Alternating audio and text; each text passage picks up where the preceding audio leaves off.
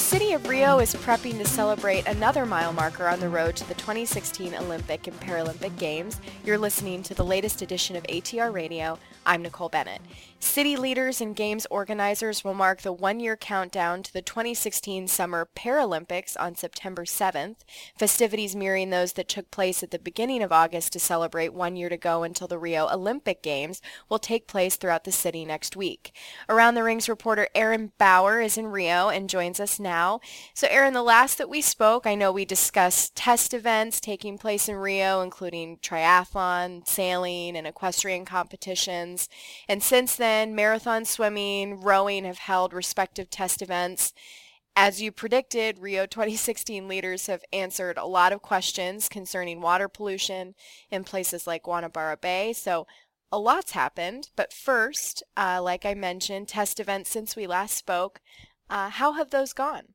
Uh, they've gone well. Uh, the test events have been keeping me occupied. You know, they're they had a bunch clustered in August, and a few will take place in the beginning of September, just to um, get a lot of the outdoor events to mimic the weather conditions that athletes will be facing in a year when they're here for the actual games. You know, the organization is probably as, as good as it's going to be. Um, there have been some mistakes, which, you know, is to be expected. These are um, test events. They're not, you know, full-fledged international competitions. They're designed so that you know the organizing committee can learn from them.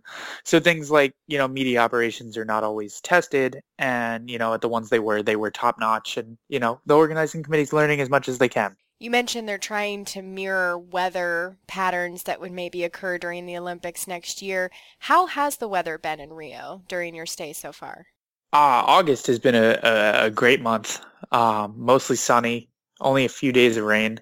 Um, apparently much less rain than usual that they get. But you know, for it being winter down here, it doesn't feel like winter at all. It feels like uh, late spring, early summer back in Atlanta. And I know uh, there's been a lot of talk in recent weeks about sicknesses related to waters in and around Rio, but but it seems like for the most part concerns have subsided. Is that the feeling you're picking up on? I don't know if it's that concerns have subsided. It's just that international federations are doing a good job of minimizing the talk of concerns for their athletes. They say that, you know, the number of sicknesses is, is, is down from what they expect. And, you know, on some level, we have to take them at face value. But at the same time, you know, the concerns are still out there. Um, they're not going to meet the targets that they wanted to in terms of treatment of sewage going into Guanabara Bay. Um, you know, pollution exists in other waterways around Rio. You can see it on the Lagoa. They're doing the best they can, and we'll see what ends up happening before the games. But you know, at this point, it's it's not almost a little too too little too late. But you know, it's it'll be interesting to see what comes out because apparently ISAF, the International Sailing Federation, is going to release a report based on their test event and they're still calculating all the data that they've gotten. So it'll be interesting to see what they say. So you mentioned federation leaders have come forward and tried to minimize talk at least or maybe concerned talk about waters in Rio. Have you spoken to any athletes? Do they do they have any say in, in what's um, maybe the condition of waters there? You know, the athletes at this point, they just want to compete. Um, they're going to do anything for an Olympic medal. If the waters of Rio are found to be highly dangerous, the athletes will say too bad and jump in anyway if that means getting an Olympic gold.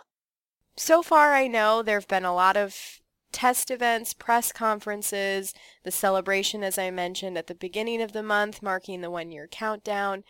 What what has become, I guess, your routine in Rio for the time being in the lead up to the games? How many events do you cover in a week? Um, it depends on the week. This week was pretty slow. Only been to two events so far. But it some days I'm working seven days a week. But some days some weeks I'm not, you know? It it's it kind of just depends what's happening. In Rio things kind of pop up, you know, right before they happen. Um, it's not like they have a giant schedule beforehand because there's so much going on. So, you know, some days opportunities come out of nowhere, some days they don't, and it, it it's very variable. But, you know, they're they're keeping me busy down here. So I know volunteer applicants, I guess, through a program for the first time will have the option of taking English language courses.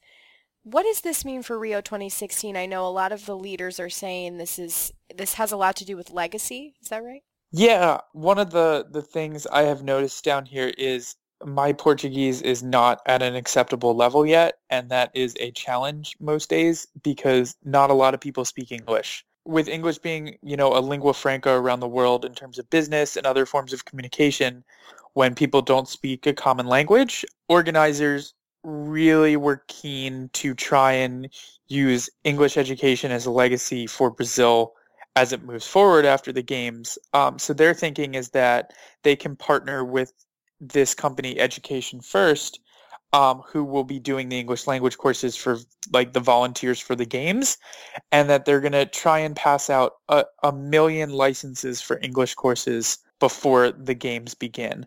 So, you know, they already had an initiative where they're passing out around 10,000 licenses for taxi drivers, and they're passing out 300,000 for the 70,000 volunteers and everyone else who applied to become a volunteer.